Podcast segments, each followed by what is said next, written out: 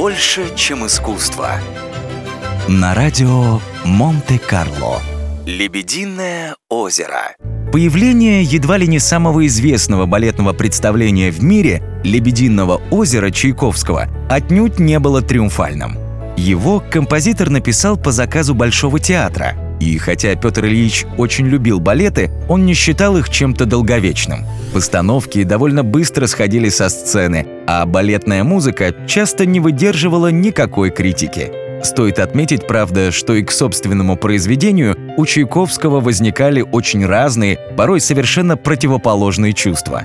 Композитор то грубо ругал свою музыку, то признавал, что отдельные номера могли бы сгодиться для бальных танцев.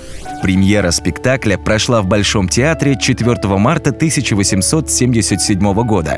Зрители отнеслись к постановке довольно прохладно, а музыку назвали слишком сложной и оттого скучной.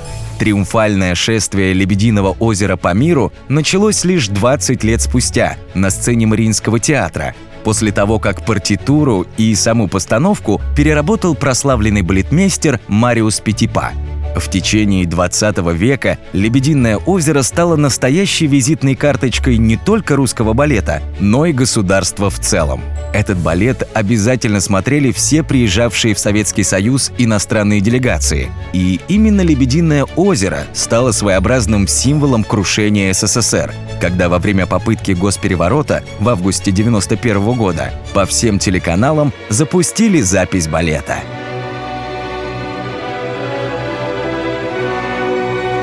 Легендарный спектакль породил ряд анекдотов и профессиональных шуток. Так, например, среди артистов балета, танцовщиков, которые за всю карьеру так и не добились успеха, постоянно оставаясь на второстепенных ролях, называют «десятый лебедь в пятом ряду».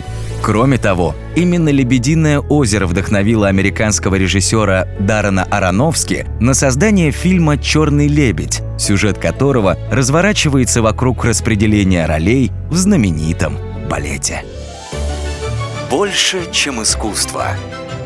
На радио Монте-Карло.